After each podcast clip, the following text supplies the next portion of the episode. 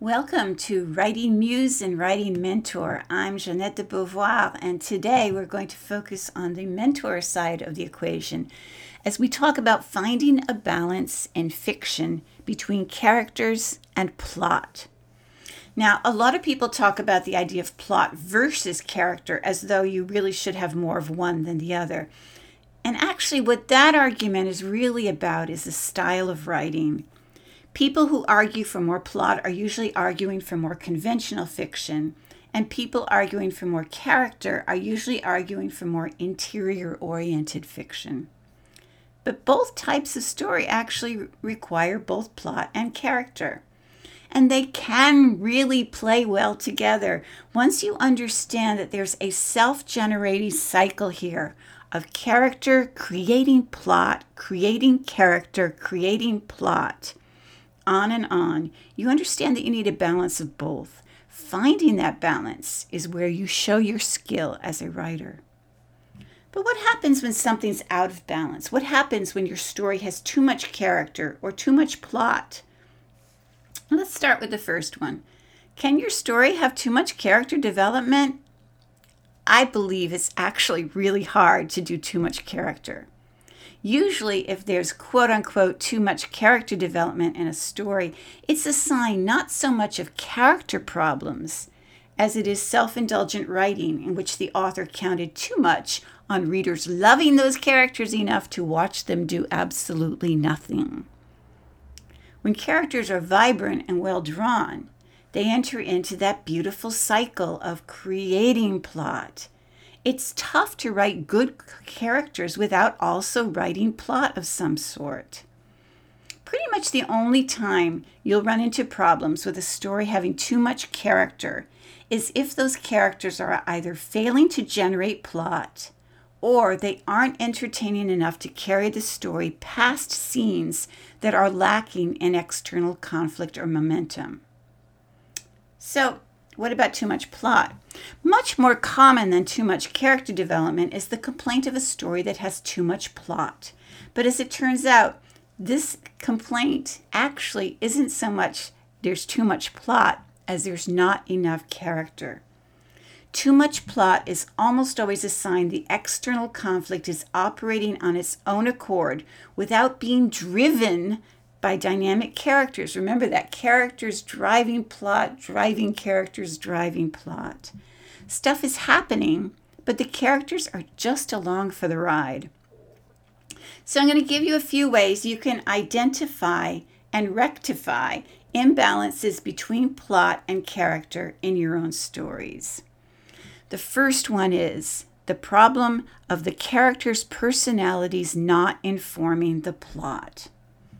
You have to ask yourself why are your characters in your story? In fact, why are these specific characters in this story? If there's no reason why this specific character is important to the story, then you know you got a problem.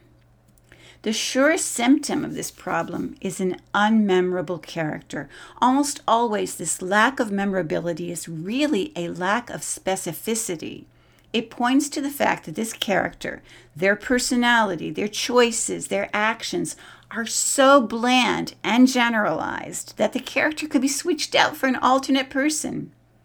When you realize the character's most important actions in the story could be undertaken just as easily by a different character, then you can be pretty sure you've got a character or two who's nothing more than an interchangeable part. So make sure that your characters' personalities inform and drive the plot. second problem is the story isn't about these characters. Now, again, ask yourself the question Do you know what your story is about? The easy answer is that stories are always about their characters. Events in a story exist only to develop character. Either specific characters generate specific events, or they react to events that are generated by other characters, but still in specific ways. If not, if your story is peopled with characters so bland they could be replaced at a moment's notice, then you end up with a story that's ultimately meaningless. It doesn't mean anything. And this is true no matter how great your premise and your idea of action might be. A third problem is the characters lack concrete and specific motivations. Often, the root cause of cardboard characters, which is pretty much what we've been talking about, is a lack of concrete and specific motivations. What a character does in the plot is often much less important than why they do it. Monumental events can end up feeling bland when we don't understand what is personally at stake for the characters, even if a character's motivations aren't explored in depth. If they're at least indicated early in the story, they'll have the ability to inform the subtext. And then finally, the problem that we've probably all seen in books we've read is the first half of the story spends more time setting up the plot than it does the characters. If your story spends more time setting up the plot than it does the characters, that's almost always going to point to a disparity. Complicated plots are annoying and usually don't work. But more than that, complicated plots take time away from what your readers actually do enjoy, and that is complex characters dealing with simple but difficult situations. These situations often seem complicated, but they're not. Good plots are as simple as presenting characters with a really difficult lose lose or win win choice. The mechanics of the choosing might be complicated, but the question itself is not. And when that happens, you've freed up a ton of story space so that you can put in character development.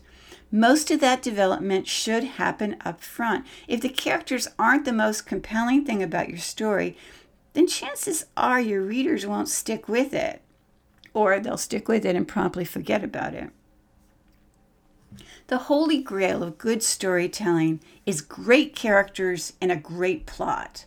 Learning to recognize the proper balance of plot and character is sometimes easiest when you first learn to understand what an imbalance looks like. If you can spot and correct instances where your plot is operating without enough input from your characters, you will be well on your way to writing exceptional stories. This has been Writing Muse and Writing Mentor. I'm Jeanette de Beauvoir. We'll see you here next time.